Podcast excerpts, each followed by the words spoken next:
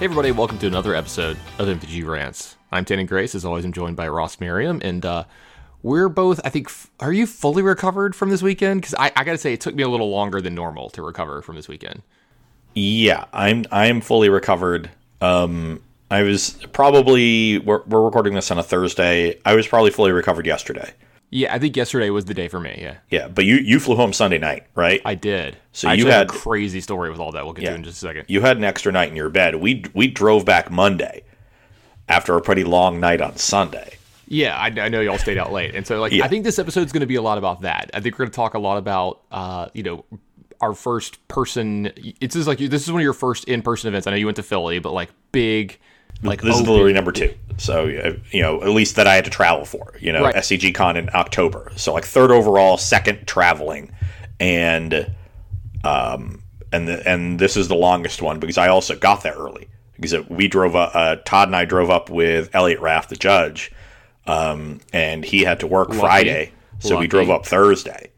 So it was the, uh, the longest trip I've taken since the, the, the since pandemic. twenty twenty. Yeah. Yeah. yeah. Lucky that you get Elliot Raff as well. Was he a good car mate? I bet you he's just an excellent car mate. Um, yeah. Uh, he just he seems like polite and funny, and yeah, I'm a big fan of Elliot's. Look, didn't didn't mind taking music requests. You mm-hmm. know, did he just sing them himself? he he did not. Though the, for anybody sure who's listening that knows Elliot and doesn't know this, he actually has a beautiful voice. But anyway, yeah. continue. He was actually in a, a local uh, production recently that was very good. Uh, he was the lead. I'm um, so mad I missed that, by the way. But yeah, uh, so th- that was fun to go to, and uh, hopefully he does more of them. But I want to hear about your, your travel snafu, because we saw each other over the weekend. So we we mainly know what happened yeah. with each other over the weekend, but I don't know what happened with you traveling home. So it wasn't a snafu. It's about how crazy is my life and how small is this world. So um, uh-huh. we'll kind of just like, there. this will kind of just be like a mad rambling episode of what went on this weekend. So uh, those at home that like that, you're going to really love this episode. For people who like really structured stuff, this one might not be for you, but, but we'll get into it. So... Uh, This one needs a little bit of backstory. For everybody who listens to the show, if this isn't the first time you've listened, you know that like my favorite thing in the entire world is the Atlanta Braves, right? Like just a huge fan, blah, blah, blah. So uh, I actually wander over. So if everybody doesn't know, the the way the, the venue was set up was like when you walk in, the right side of the venue was like Flesh and Blood. The left side of the venue was Magic. And then down the middle was like all the the booths and everything, you know, where you know people could sell their wares and stuff, et cetera. The moneymakers. Yeah, yeah. I actually really enjoyed the setup because it felt like it was divided, but it wasn't really. You know what I mean? Like you could, because like you, you notice this. Like if I ever actually had like a break where I knew that I wasn't having anything to do for like thirty minutes, I would wander over to the Magic side because I'm just like I owe a lot of hugs to some people, and I want to see how my boys are doing, et cetera, et cetera. I right? received several of these hugs. Yeah, and this is the story of one of those hugs. So I come over to see how Ross and them are doing. And uh, I feel really bad about the timing of this, so I'll, t- I'll tell you why. So like, I come over, I've been watching y'all for like a few minutes. Uh, I watch you block with an Emrakul and lose it in combat, which was hilarious. Yeah, that wasn't and, great. Uh, yeah, I was like, uh, Ross is probably not winning this game. I come over to this Emrakul play, I'm like, oh, Ross is winning. And then I see like what's what's happening, and I'm like, oh, never mind, Ross oh. is losing. So you missed them having one of their two paths on my Sarah's Emissary right before mm-hmm. that? Yeah, I saw the, the I saw the Emissary in Exile, and I was like, this game, it could not have been, this this is not good. I knew they had one hammer. They needed Path's second hammer to beat me after our creativity, then they just did. And they they had it. yeah, so, they just did. So I walk over during my break, because, you know, I'm doing commentary for the Flesh and Blood stuff, and I'm watching this go on. And a person who is active in this Discord, I don't know if I want to say their name or not, because I, I like I don't know if they want to have this, you know, be like known that it's them. Just but they keep come it anonymous. Up. Yeah, they come up and they say like, "Hey, like, blah, blah, blah," you know, give them a high five or whatever, and they're like, "I have a gift for you. It's something that was given to me a long time ago. I've never really like used it or you know whatever, so I just kind of want to like pay it forward and give it to you." And so, uh, don't think it's wrong. You know, in my mind, I'm like, "Oh, okay, it'll be you know some cool little gift, right?" Um, what they gave me floored me. You couldn't see it on my face because I'm wearing a mask, but my jaw really like dropped, and I almost cried. Like it was like it was that overwhelming. They gave me an authenticated signed Freddie Freeman jersey. So it's a full Braves. It's it's it's one of his minor league jerseys, which doesn't matter. It's still a fully authenticated, signed Freddie Freeman jersey, and I didn't know what to do. Like like have you ever like has someone ever just surprised you with a gift, and the gift is just perfect? You know, it's not Christmas, it's not your birthday. Like and it's like not your significant other, you know, like who like really knows you. And I was like, yeah, this is like one of the most perfect gifts I've ever gotten, especially with like what happened last week with Freddie leaving the team. You know, it like made me feel better, and like I'm gonna get it framed. The jersey's in immaculate condition. It's it's just amazing. And I was like, oh my God, this is this is like the best gift I've ever gotten. And it was unfortunately like I had to like, you know, I looked at my phone. I was like, I'm on again in like five minutes. So I need to go saunter back over. So like I got to talk to them for like sixty seconds, you know, and I was like, oh, this feels really bad. It feels like I'm just like, yeah, thanks, man. Peace. Like, bye. You know, like don't, don't, don't talk to don't talk to, you know, the people who enjoy my content, you know, like the people who like keep me here, you know, and it felt really bad. But like, that's whatever. Right. So then I think that was Saturday. Yeah, that was Saturday, if I believe right. And so uh, Sunday night, and you know, we'll go into the more details of the other stuff. So Sunday night, uh, me and Brian Basoco are, are traveling home, but we're not, we didn't buy our tickets together. So we're on the same plane, but we're like in different different rows, right? So this this one's a little bit of a story. I'll give you the build up, all right? So I'm sitting on the plane, I'm the aisle seat, and I'm just like on my phone or something, you know, I'm like setting up to like watch a movie or something, right? So I'm in my own little world, and somebody sits next to me, and it's a woman who's about in my age range. She's like dressed kind of stylish. She has like nice jeans on, like a leather jacket or whatever. You can tell she's like, you know, she looks good, right? You know, like whatever, right? And um, she sits next to me, and someone comes walking down the aisle. You know, like people are getting onto the plane, and I have to dodge a bag from hitting me in the face, right? It's like, you know, the, you know, the people like they have the bag that's like off their shoulder, you know, and I had to dodge to my right, and I bump into her, and I'm just like, hey, oh my God, I'm so sorry. And this is the first time I actually noticed like that it was A, a woman. I was I was in my own world on my phone, right? I might have been texting people, you know, on Twitter. And I'm like, hey, I'm sorry, I was trying to avoid it. She's like, yeah, yeah, I saw it. You're good, you're good. So I was like, cool. A minute or two goes by. Same thing happens again. I have to like kind of bump her a little bit. And I'm like, hey, sorry, happened again. I swear to God, I'm like not trying to make a move or anything, you know? Yeah. And she, and like, she seems like she's generally like in a, you know, like a, a person who, who doesn't take stuff the, the wrong way. You know what I mean? Like yeah. Just generally a upbeat person. And she's like, nah, it's cool. I saw it or whatever. She's like, I wonder if that would be a good move or not. You know, I wonder if that would work.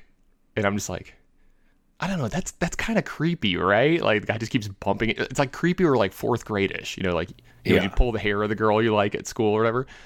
And she's like, yeah, you're probably right. It's it's it's probably kind of creepy. And I was like, all right, cool.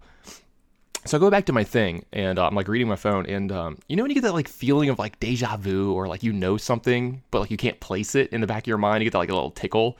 Yeah, in the back I, of your that mind. Happens to me all the time. Right. So I'm just like, there's something familiar about this woman next to me, and that's weird, right? Like that's a strange thing. It's this random person who sat next to me on a plane, and I'm just like, I know this voice, right? So I look over at her. I'm just like. Excuse me, I'm, I'm now going to ask you a creepy question. Like I said it like that. And she had to look at her face like she smiled or whatever, you know, like she, because like it was like right after yeah. we said this. All this happened in like three seconds, you know. I, I get the feeling that she knows exactly what's going on. I, I think she knew where I was going. Yeah, because like I could, I could kind of see in her eyes like she's waiting for it. And I was like, why do I know your voice? Like, why do I recognize your voice? And she looks at me and she's like, there's a chance you've heard it before. Like I, I'm in broadcasting. I've, I've been on television. And stuff. So I just look at her, I go, is your first name Kelly?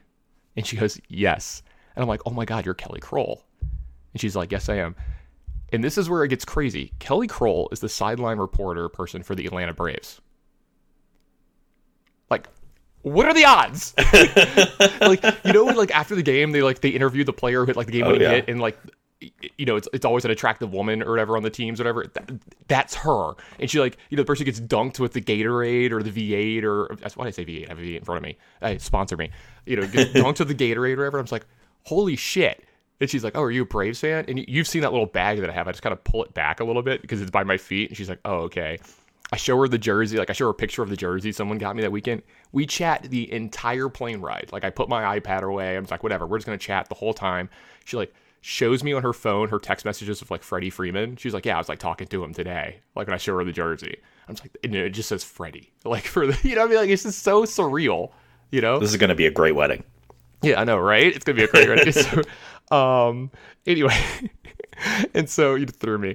And so uh, she's like, you know, what do you do for a living? I was like, well, look, it's not to your level, but I'm in broadcasting. She's like, oh, explain it to me. And I'm like, I'm a huge nerd, you know, like, you know, like, you know, explain this, explain all of it to her. And she was like, either she was being polite or she's generally a little interested. She's like, oh, you know, like, what's that like? You know, oh, you, you must get to travel a lot. Like she's super, super sweet.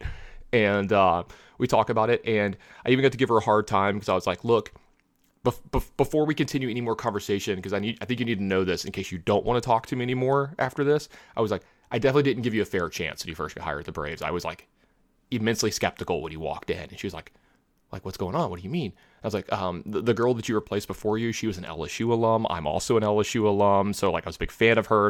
And she's like, oh, yeah, I get it. I get it. She's like, how am I doing? I'm like, you're doing all right. I was like, I'll, I'll put up with it. You know, and so we just sat there and chatted. And so she was like, look, uh, what's your, like, end goal with your broadcast stuff? And I was like, well, you know, I've always joked to my friends that I'd love to, be, you know, be involved in baseball, but I have literally zero background, like no foot in the door or whatever. And she's like, look, I can't guarantee anything, but here's my email address. And she sent me her email address and was like, if there's anything I can ever do for you, let me know. And I was just like, okay, probably nothing is going to happen from this or come from this, but like, we're definitely shooting a shot. You know what I mean? Like, we're yeah. definitely not, we're not leaving this one out there. You know what I mean? This is, you know, you never know what, what the moments in your life that are like the real turning points are until they already happen.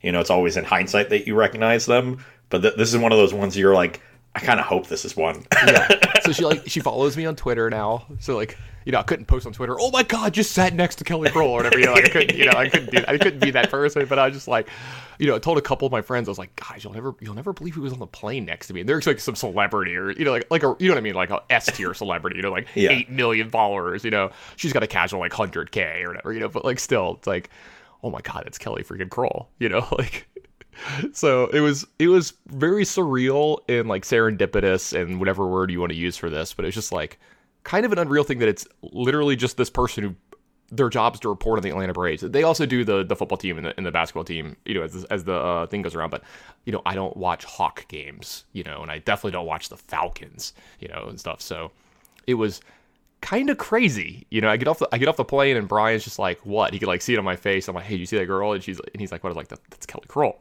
And I had to like explain to him. And he's like, dude, what the hell? You know, so it was just nuts. It was just nuts. And she was like, yeah, I wasn't even supposed to be on this plane. This isn't the normal flight that I take, you know, to go back. Because she was literally on her way. I gave her a hard time. I was like, aren't you supposed to be in spring training right now? You know, they're down there. And she's like, yeah, I'm going tomorrow. And all this stuff. And, and so it was just really crazy. So I had a I had a pretty nuts weekend other than the the typical stuff. So, yeah, like, that, can you that imagine is you crazy. Just, can you imagine you just get on a plane and like, you know, one of the, like the assistant coaches or something for the Utah Jazz is sitting next to you and like, and props to me, I didn't fanboy super hard. I just like had a real conversation with her, but like obviously like anytime something with the team would come up, like, you know, we're we're on par for knowledge now, you know.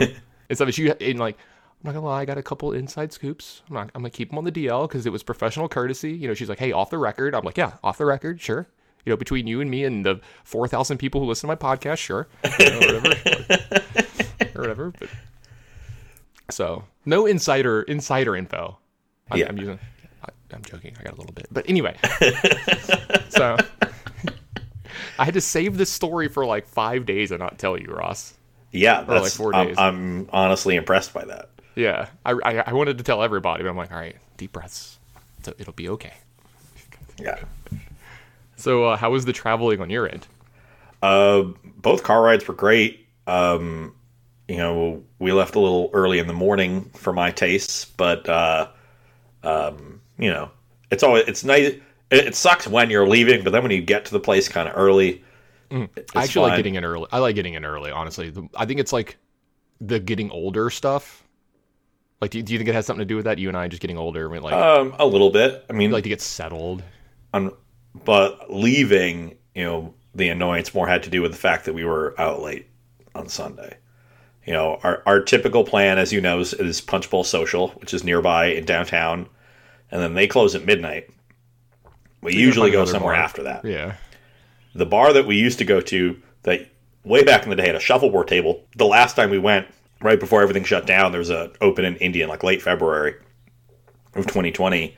We tried to go there, uh, and the shuffleboard table was gone, but they had a pop shot machine. And so we just played pop shot for a couple hours. Well, that, that bar now closed at midnight on Sunday. So we had to find a different place. We found a place that was open, expecting to just hang out and have a few more drinks, but turns out this place had a cornhole set outside. So we started playing cornhole, and It's a this little outside patio area that we're all important question because everybody at home wants to know this. Who's the best cornhole player out of everybody? Um, you know, when we were playing at Punch Bowl, I was doing pretty well. Um, at this last place, Corey was playing out of his mind. Okay, so you know, there's I don't think there's anyone who's head and shoulders above the group, but the two of us, um, C G B, who was there, he was also pretty good. Okay, um, and then uh. But we were playing, uh, we're we were playing cornhole, and th- there's this group of people all the way down the other end of the patio, and one of them walks over and wants next, and his friend, who is very clearly not interested, he for- he forces to play, and this guy whose name is Cortez is unbelievable. He's just like min ten every round, right? Uh, which is you know three bags and and one on the board, and. Uh, like dominates the game, and then his friend is done, just doesn't want to play anymore. So Corey teams up with Cortez, and then me and Anderson play against them. And in the second game, Cortez cannot hit the board. I've I've never seen such a, a huge disparity. Pure, just a pure one eighty. Yeah, just completely lost it. And this man was um, severely inebriated, so it was at least somewhat uh, understandable. And so, despite the fact that Corey was playing out of his mind, Anderson and I won the game, which was kind of ridiculous. Uh, and uh, then he bought us a round of shots because he lost, which was great. Uh, but Indy is, all, uh, is always super fun. I would say Saturday at uh, at Fogo, which was my first time, by the way. I would assume that's yeah. your first time going to one of these places. I'd always you, ass- you and I aren't the, the typical Fogo goers. Yeah. People had always told me about this like big salad bar, and I was always like, eh, it's probably not that it's, good. It's always a letdown. It's not as good as they think yeah. it is. Uh, it's, just, but, it's just mono cheese, so for someone like me, it's like... Oh, sure. Stirred. See, yeah. But the cheese was delicious, and yeah, I found it great. Yeah. Um, and I went because our, our meal was free. Um, they got and, you a gift card. Yeah, yeah, it's good anywhere. Yeah. Uh, so uh, that's a little inside joke between Tannen and, and me.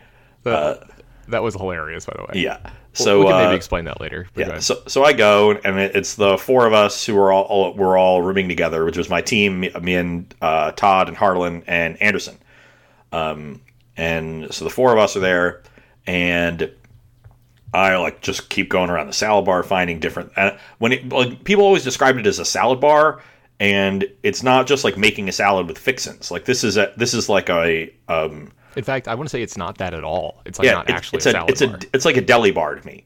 Yeah. Like it, it's a lot of prepared foods. Like, you know, there was three bean salad and rice, uh, beans. Yeah. Soups. In the back, it's it's a feijoada bar, which uh, the, I asked the, the server, and the black beans were not vegetarian. So uh, I was unable to partake in those. Are but, they like cooked in pork fat or something? Yeah. And, yeah. and with feijoada, that's traditionally what they do. It's the national right. dish of Brazil. Yeah. Uh, for those who are unaware, that shit's good, by the uh, way. Yeah, before I was vegetarian, I've, I had had it; it was very good. Yeah. Um, but regardless, like I ate a lot, and then we I ordered an entree, which was the cauliflower steak. And I've had cauliflower steaks before; I'm usually a pretty big fan. Um, this one was Parmesan crusted, was and good? They somehow managed to get it like pleasantly chewy, which is a difficult thing to do. Oftentimes, when like, it it doesn't, it really was pleasant? It was weird, pleasant? But I really liked it. You say pleasantly chewy? Yeah, it was just Those like words a, are not, like it was tender. They, the the they, cauliflower was cooked. There okay. was a, there were a couple pieces right in the middle that I were a little under for me, so I would have liked to like give it two more minutes and it would have yeah. been perfect. I guess I get what you're trying to say because someone says chewy involves of any form of steak. I'm just like, uh, you know, like I don't know about that. I don't know about that one, Chief. But like the their their crust got a, got it to be a little bit chewy and and it was flavorful. It was it was. Really good. It's the the best cauliflower steak I've ever had. Um, and the what's the the Brazilian cocktail that they serve? Uh, caipirinha. Uh, Not, I'm never sure how to pronounce it, but uh, that's going over my head it, here. It's it's their national drink. They we had a, I had a couple of mango habanero ones of those, which were delicious. So d- dinner that night with you know the the three of them, we had a great time. Uh, that was super fun. Uh, all, all the weekend was great. My teammates were great. I did not have a good day, too. Didn't win a lot of matches with creativity. Um, I uh, I did not. I, I meant to put in my list before the tournament for our, our patrons. I forgot to do that. So I'm going to give you all a whole breakdown afterwards and an updated deck list. So oh, yeah. that, that'll be coming soon. And hopefully that's even more valuable because I did not like my deck list in particular for the Hashtag weekend. Soon. uh, yeah. So um, honestly, I, I'm I'm gonna I'm trying to work on that tonight once I'm done with some uh, some chores I've got to do. Uh, so you, you'll probably see that before you listen to this. Um, but yeah, didn't it was the first time I didn't really love creativity, though. Corey played a very similar list to me and went seven one with it.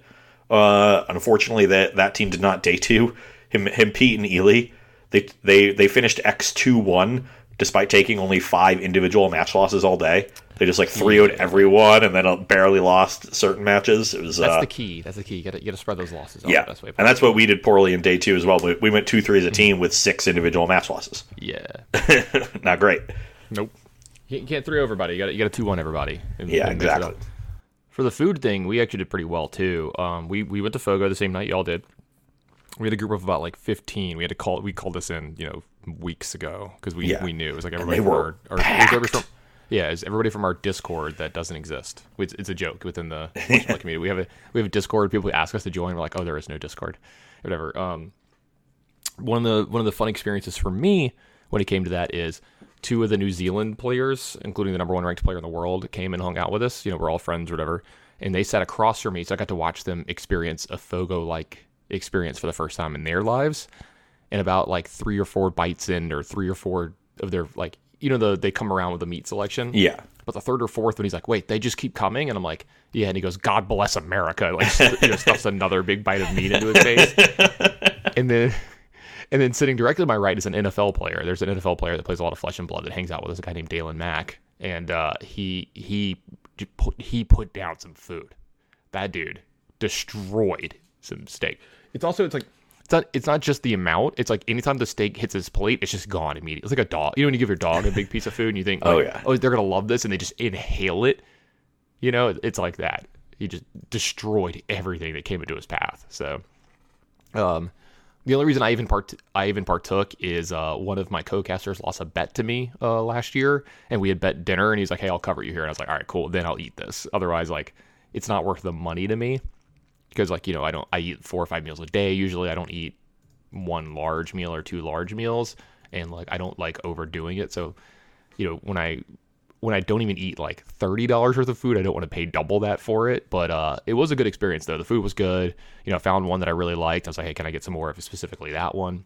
You know, the, uh, the sodium level was like perfect on it for me with like the, the outside perfectly charred and stuff for me. But sorry for describing meat to you, Ross.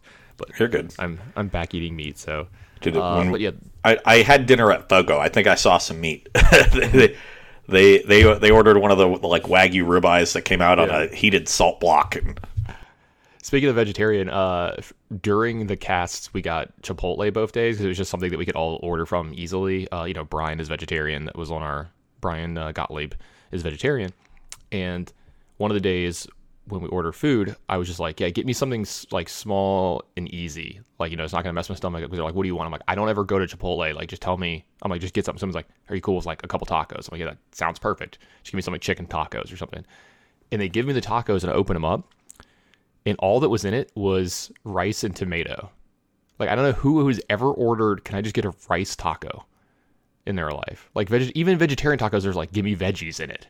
You yeah, know, like give me like the this you know the fajita veggies also, or whatever. Like, rice isn't supposed to really go into tacos. Yeah, literally the taco was rice with like the little you know the little uh the, like the salsa tomatoes you know the little, the little finely chopped yeah pico de gallo diced yeah but like it wasn't wet though either. It was like I don't know it was, it's hard to explain. I was like I just ate it because I was hungry but I was like this is the weirdest thing I've ever seen. Yeah, like, as a as a mess up I'm like can you imagine a person making this like what the hell was this order? You know. Like, I was like, you must have just like double clicked the chicken part or something, you know, like whatever. I don't know. I you know I wasn't mad or I just ate it and I was like, whatever, I'll I'll do fine. I don't like eating a ton while I'm while I'm working anyway.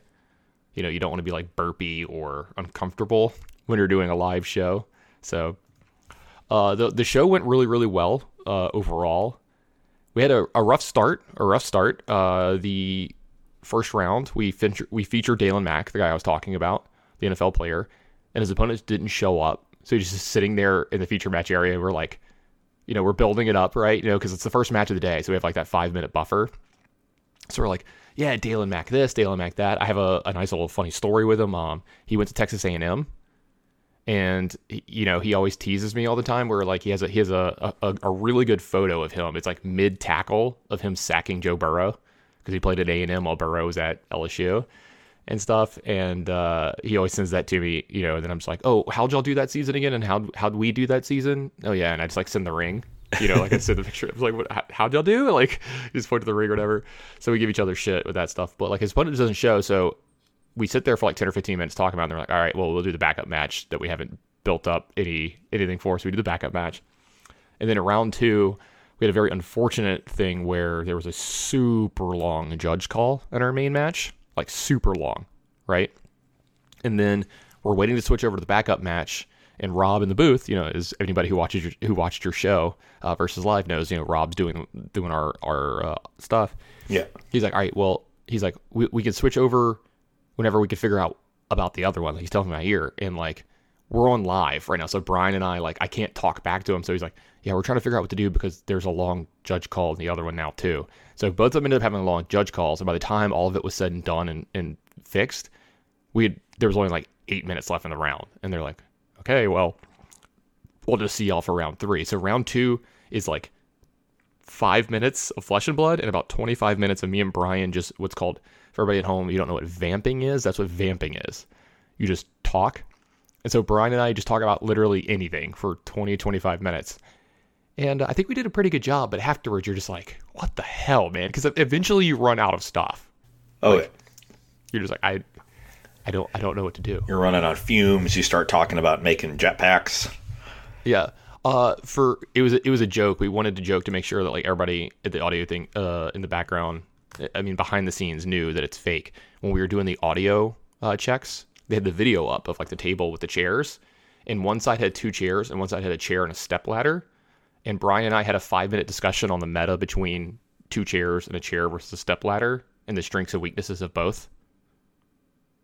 On like who would, you know, if you brought two chairs, who brought a chair versus a step ladder. And we did this and they were just rolling because like, you know, we're, we took it, it was a hundred percent serious. We were like deadpan talking about it. I'm like, well, like, you know, two chairs, man, that you got the, you got the synergy thing down. You know, if one of them doesn't work, then you, you know what you're doing with the other one. You, you, you've been, you've been with a chair before. You've had a chair, right? You've got a chair right here. So here's your backup chair.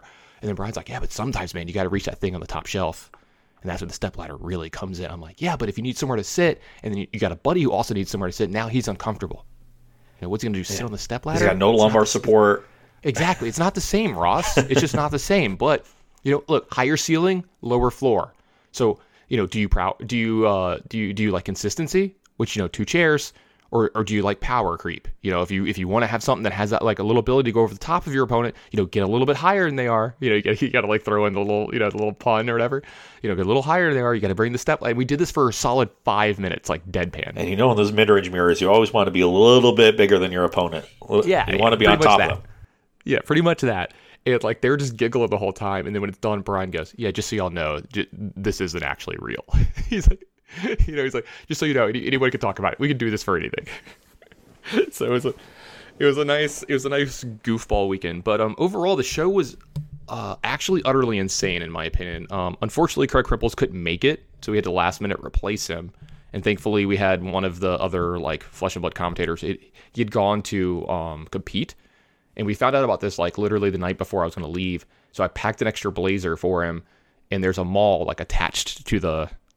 This the convention center. So I was like, hey man, just go buy two shirts real quick. And he's like, yeah, yeah, I got it. So we had the replacement like in-house. It all worked out really well. One of the coolest things is the average player in Flesh and Blood is just getting better and better. And at this time last year, like the average player was nowhere near where they are today. So the average match is just so much better now. They're so good. Like like this is, you know, I think every calling from now on, or every Grand Prix for all the Magic players at home, like it's just going to be the hardest one that there's ever been, pretty much, from now on, because the average player is just so much better now than they used to be. Uh, do you remember Michael Hamilton? I do not. He had some pretty good. He had some pretty good results in Magic. He won the calling this weekend. It's his second win in a row. That's pretty good.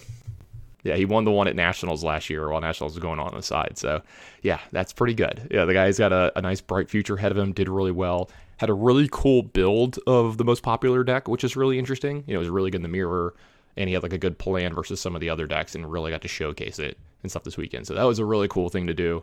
loving doing these shows. It seems like the next one, I got I got something in the works in between, but I don't want to say anything about that yet in case it doesn't happen. But we've got the Pro Tour coming up after this. And uh, crossing our fingers on that one. That one's going to be a banger. That one's going to be nice. When is that going on?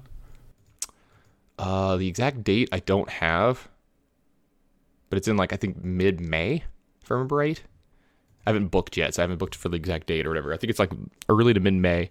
And because uh, I got to figure out like what days I actually need to be, you know, like on site. And then we might go up early to do some testing and stuff, because I'm going to prepare for this event as if I'm playing in it. You know, because I, I find that helps me the most. Yeah, that's that's for, basically for how stuff. Corey does things too. Yeah, I, I maybe not the exact same, you know, because I have to like memorize card names for other decks and stuff. But like, I want to know the like top decks very well inside and out, so I can do my job as best as possible. Plus, this one doesn't have limited attached to it, so it's a little bit easier. The second one is going to have limited attached to it because the new set comes out right before it or whatever. So that'll be interesting if I'm doing that one. That one's in France. We don't know where yet, but I'm assuming Paris. But um, we don't could know be, the stuff on that. And I don't even know if I'm. Could be in the south I'm of France. I'm not sure if I'm doing that one or not. Could, yeah, it could be in. Could, could be, be in Lyon. France. Uh, yeah, I was going to say could be in a couple different cities, but I would guess Paris. You know, but have you been to Paris before? I have, I have. Uh, for Magic or, about or like, for actually enjoying yourself? Actually enjoying myself. This is that one where uh, we talked about this for like a moment on the cast about a year and a half ago. And I was like, it's a really bad story. I don't like telling the story very much. Do you remember this? And everybody in the Discord was like trying to get get me to tell it. I was like, maybe at one point I would, but like it involves an ex and stuff. It's just a, it's just a long, crazy story. I remember this. It could, te- it could be turned into a movie or a book, one hundred percent. It's... Uh, What's the? It's like a Nicholas Sparks thing or whatever the guy's name is, but like not with a good ending. So a very realistic ending. How about yeah. that? You know, but you'd have a lot of hope along the way, you know, kind of thing. So, uh, yeah, just utterly crazy stuff. But yeah, I'm really looking forward to this year. It's gonna be nuts. Yeah, um, I hope they announce some more S C G cons soon. I hope we get one in Roanoke this year. I assume we'll. I'm kind of assuming that the June one is going to be in Roanoke, like you know, just do two in Roanoke. Yeah, like that, like they have done before. Um, yeah, I mean, I don't see why not. Yeah. Right? It's kind of cut cost by an immense yeah. amount. Plus, it's better for me, and that's all I care about. Yeah, yeah, exactly. Right. I was going to say, plus you get to sleep in your own bed. I have a, a couple questions. How do you think the event overall went this weekend? Uh, so on the Magic side of things, day one was rough. Well, I, I don't mean like like your your personal team. I just like meant the, the whole thing. Yeah, overall. No, I'm talking. Well, okay. yeah, the, it's the opposite for our personal team. But in terms of how the event was run, day one was rough.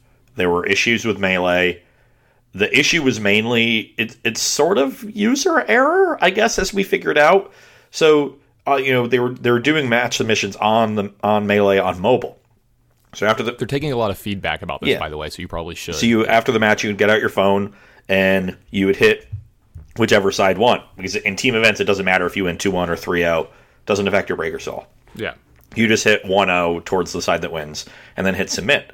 Well, the, when you're on uh, a brow- or normal browser, on a desktop or a laptop, the there's a confirmation uh, box that comes up.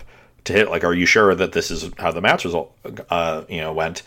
And that pops up, pops up at the top of the screen.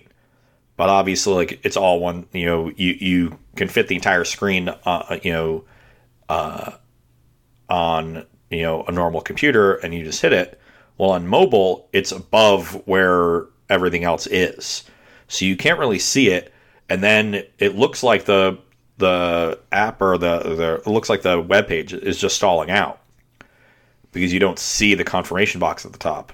Mm-hmm. But even if you knew about that, the screen would lock so you couldn't scroll up unless you zoomed in the page. Then for whatever reason, it let you scroll. Pro tip, zoom in. So they started putting out map slips because people were complaining of having issues submitting through Melees. And then they said, well, if, if you're able to submit online, then... You know, you don't have to submit a match slip, but if you want to, you can. So there were just like match slips everywhere that didn't get used. It didn't make a lot of sense. Uh, the event ran fairly slow um, because it, it was quite large. And then at the end of the day, Elliot showed me that like what I could do to actually submit matches. And from then on, everything was fine. And then on Sunday, you didn't even have to hit, hit the confirmation. As soon as you just hit, you know, your side, it would submit. So there were no, absolutely no issues on Sunday. We were down to one hundred people uh, after the cut, and so everything was super smooth Sunday. Um, we were done. We were done with the Swiss at two o'clock when we started at nine. Yeah. So we were done. And we did five rounds in five hours. That's and for impressive. A team, that's like Flesh and Blood territory, right yeah, there. And for for a, and for a team event too. Team events tend to go longer that's because people's yeah. matches go longer because they're talking with their teammates over different things. Um, so you get more people in time, more people going deep in time, especially if there's you know a uh, uh, an extension for a deck check or a judge call or something like that. So uh, yeah, I so Sunday was it was awesome. We like we we couldn't believe it. We were just like done at two o'clock. Just like, what do we do? What do I do with yeah. myself? Yeah. Like, well, what do I do with my hands? We had we had two meals after after the tournament was over. We had lunch and dinner. Yeah. That never happens. Yeah. yeah. So uh, yeah. yeah. So we ran longer than usual. In fact, so we were the other way around. Yeah. In fact, I was not even in the building for the finals. Like the finals that is going on, I was already on my plane meeting Kelly Kroll. yeah, you had important things to do. Yeah, exactly. Just like I do right now. My, if anybody can hear her, my dog is now in my lap, so you might hear a little extra, the third person of the cast. Nice. So, so uh, I suspect that things will get smoother as they get used to running tournaments with Melee. Um, the fact that they were able to create such a huge difference in, you know, one night uh, was encouraging. But yeah, day day one was rough. Now, as for our actual team, day one was great. We went seven one, and then day two was rough when we went two three, including losing the last two rounds. And we, we kind of thought the last round was a win and in. As it turns out, uh, we, we were you would have gotten seventh. We were yeah we would have gotten seventh because uh, Drake Sasser's team would have leapfrogged us. And going into the round, they were like it, it was some of the closest tiebreakers I've ever seen. It was like in the second decimal point, and you know hundreds of difference. So we knew we were a coin flip with them, but we were I guess like fifty point one probably in the coin flip. But their breakers went up by a percentage point, and ours went down by half a percentage point. So it wasn't just your matches, it was other matches. Yeah, we got obliterated okay. uh, tiebreaker-wise in the last round. So we would have finished seventh with yeah. a win, which honestly made us feel a little bit better uh, because losing the yeah. last two, if both of them are winning-ins, is pretty bad. Who knows what happens? Like, if we win-lose, you know, what happens to our breakers then? Maybe we still make it in. Uh, so maybe it was the round before that was a winning-in, but that's just speculation. So- It sounds like Dallas all over again for us, where you, me, and I think it was Harlan lost three winning-ins in a row or something like that. It was kind of gross. Yeah. Uh, I don't think that was me, but oh, that might have been Brennan. Yeah, yeah you're right. Uh, I can't remember. Usually, you, I assume you're my yeah. teammate, so uh, they all blended into one. Ross, I apologize, but it but, was still fun. Um, you know, it, uh, Todd, Todd would be done with his match well before Harlan or I would, uh, because yeah. Harlan was playing a slow, plotting legacy control deck, basically like a Z- no. Azorius Stoneblade control with eight basics. Harlan? No, not Harlan. Uh, and uh, creativity, you know, can play out some really long games. And Todd was playing Naya Wynota and Pioneer, so he, he, someone's dying real yeah. fast. Uh, so you know, both days early in the morning, he would finish and be like, "Okay, do you want me to stay and potentially help y'all, or do you want me to like go get some food and you can pay me back later, get or like food. get food?" And, and yeah. at, the, at the end of the day, it was just like I, Harlan's like, "I don't care how many matches you win, you're the M V P." yeah, you're the M V P. Yeah, yeah, yeah, exactly. Uh, overall, like, you know, there there were some there were some kinks, obviously. I mean, it's going to happen at the first event of this kind. Like, we've never had an S C G Con where it's a split event, right, where it's two different games going on. One has coverage, one doesn't. There's just a ton of shit going on, right? You know, and I got to say, overall, I think they did a really, really good job of making sure everything was done at a good time, the, the good pacing. If there were delays, there was never an excessive delay, at least not not on our side. You, was there ever an excessive delay on your side? Uh, I mean, day one, we were consistently hitting fifteen, twenty minutes over uh, on the round clock. You're kind of used to that. Yeah, so, so like yeah. there was never a round that went to like thirty, but yeah. you know, we were just consistently kind of far over. There was never a round when you were like, what the hell is going on? Yeah, exactly. So I do think that this is something they can do more of in the future, and that they might look into doing more of in the future, because why not, right? If you're going to rent this big ass space and have room for everything, like, why not, if you know, if it's possible, run the other event as well. You know, you get a you get a decent bit of crossover.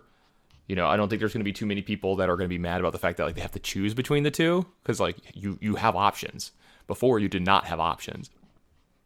There's um Oh, there's three more five Ks attached, and the Modern five K had like three hundred fifty people or something in it.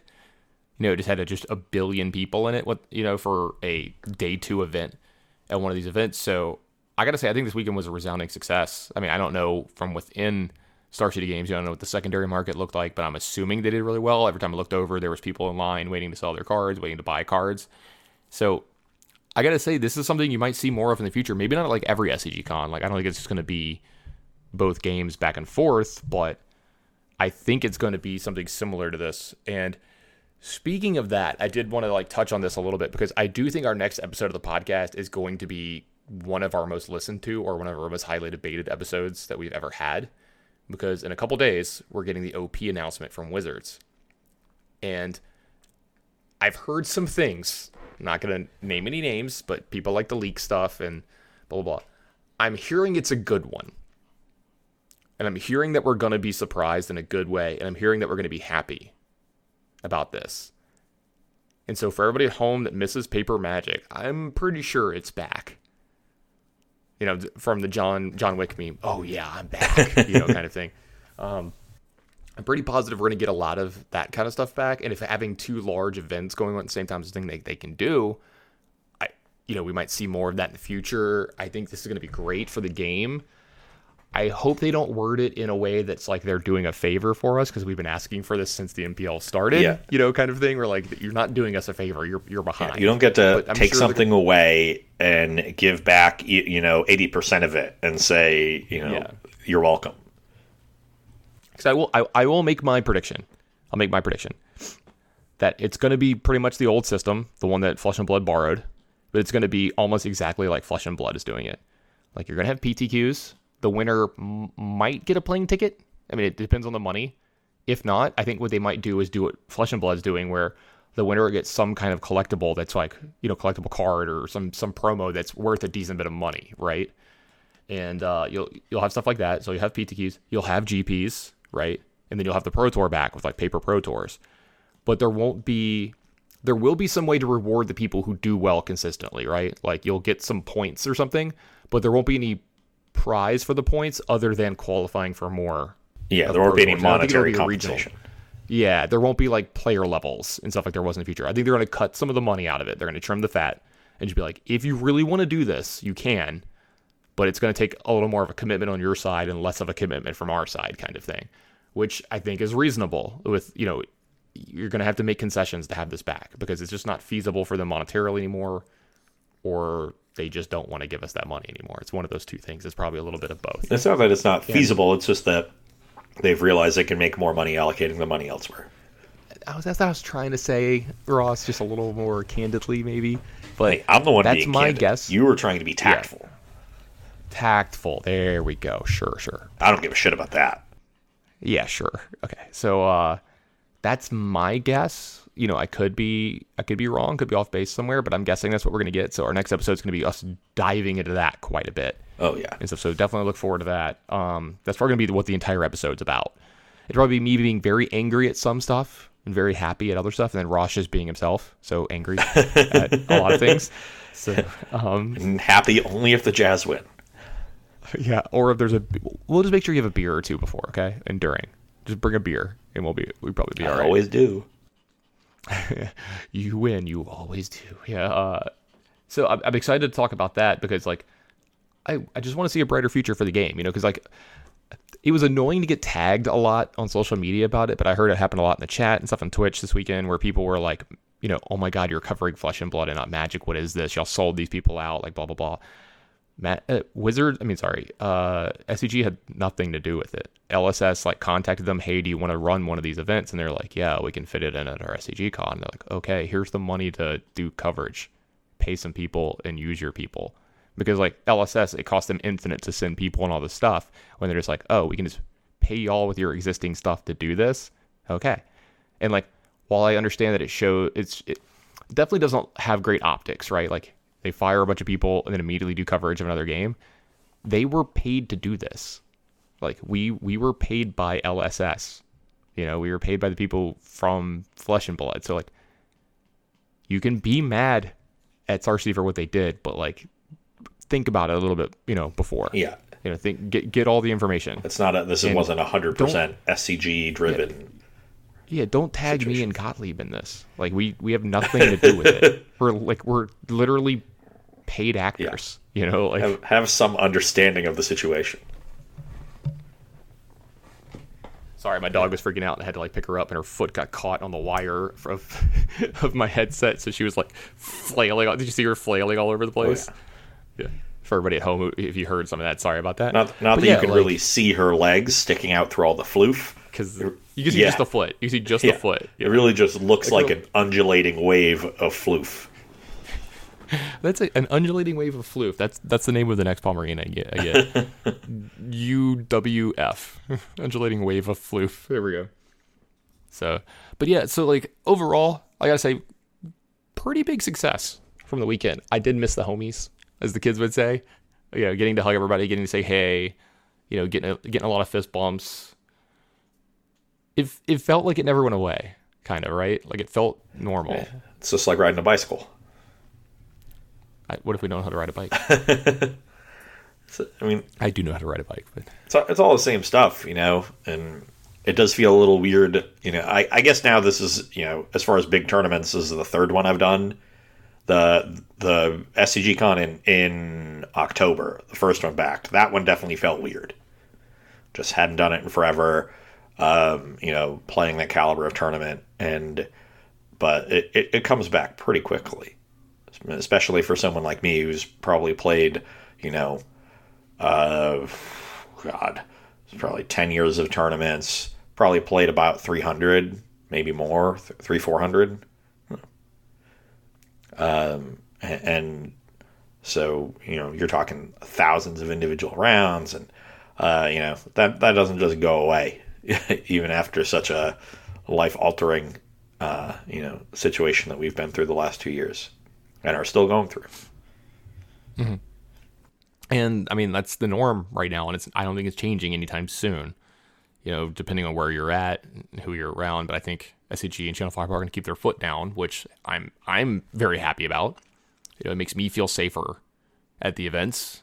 You know, Brian was talking about the anxiety that he went through because like this was like I think the first he went to S C G Con, I think, if I remember right. But this is one of the first ones I think that he flew to, if I remember right. I don't, I don't want to speak for him too much, but he was saying, you know, he had some anxiety problems and, you know, he was hesitant to do so. But, you know, hearing that he had to, you know, have proof of vaccination, you know, wear a mask or a negative test, you know, all that stuff like definitely helps out quite a bit. And I've just never had a problem with it. I think it's great. I wear a mask everywhere I go still. I'm actually like more comfortable with it on than off. In fact, if I ever even have to have one off, it's like pretty anxiety inducing. Yeah.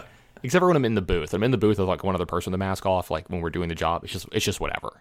Also, like, I know uh, I talked to the other guys about it, and I know that we all do this. I don't I don't know if all casters do it, but uh, I self-quarantine for, like, at least five days before an event. When I know that I have to be in close contact with somebody from another part of the country for hours at a time, and we're going to be sitting right next to each other with no mask on. So, like, if one of us is sick, the other one's probably getting it kind of thing. It's like, I'm going to do my part and just be like, look, I went to the grocery store with a mask on. That's it.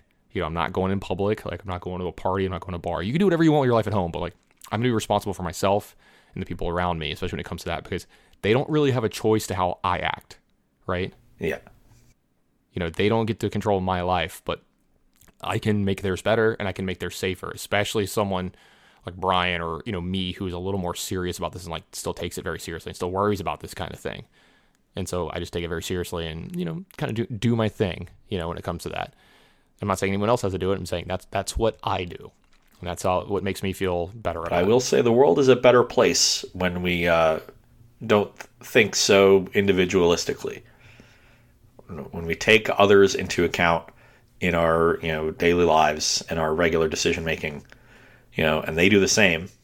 It's the rising tide lifts all, all ships kind of thing. Oh, my God.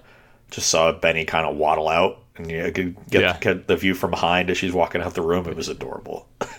Yeah, she's like, okay, great. I guess I'll go over here now. Maybe. Yeah, I'm not paying enough attention yeah. to her. Yeah, yeah. Thankfully, she's not. She's not. She was getting a little vocal, so she's feeling a lot better. Remember, she had gotten yeah, injured. Yeah. I think she. I think she got overdiagnosed, but we're still being careful. But I think she took her last dose, dose of steroids and painkillers like yesterday, and. uh Boy, does she want to go run and run around and play. And we're trying to keep her not to, but she doesn't understand. And I think she thinks she's punished for something. And I feel so bad about it, but like, you know, we still don't have any toys. She found a toy hidden underneath the sofa the other day and got it out, and I was like, oh no. She started like running full speed around the room. So yes, I think in a couple I days I might take her on. Yeah, yeah, exactly.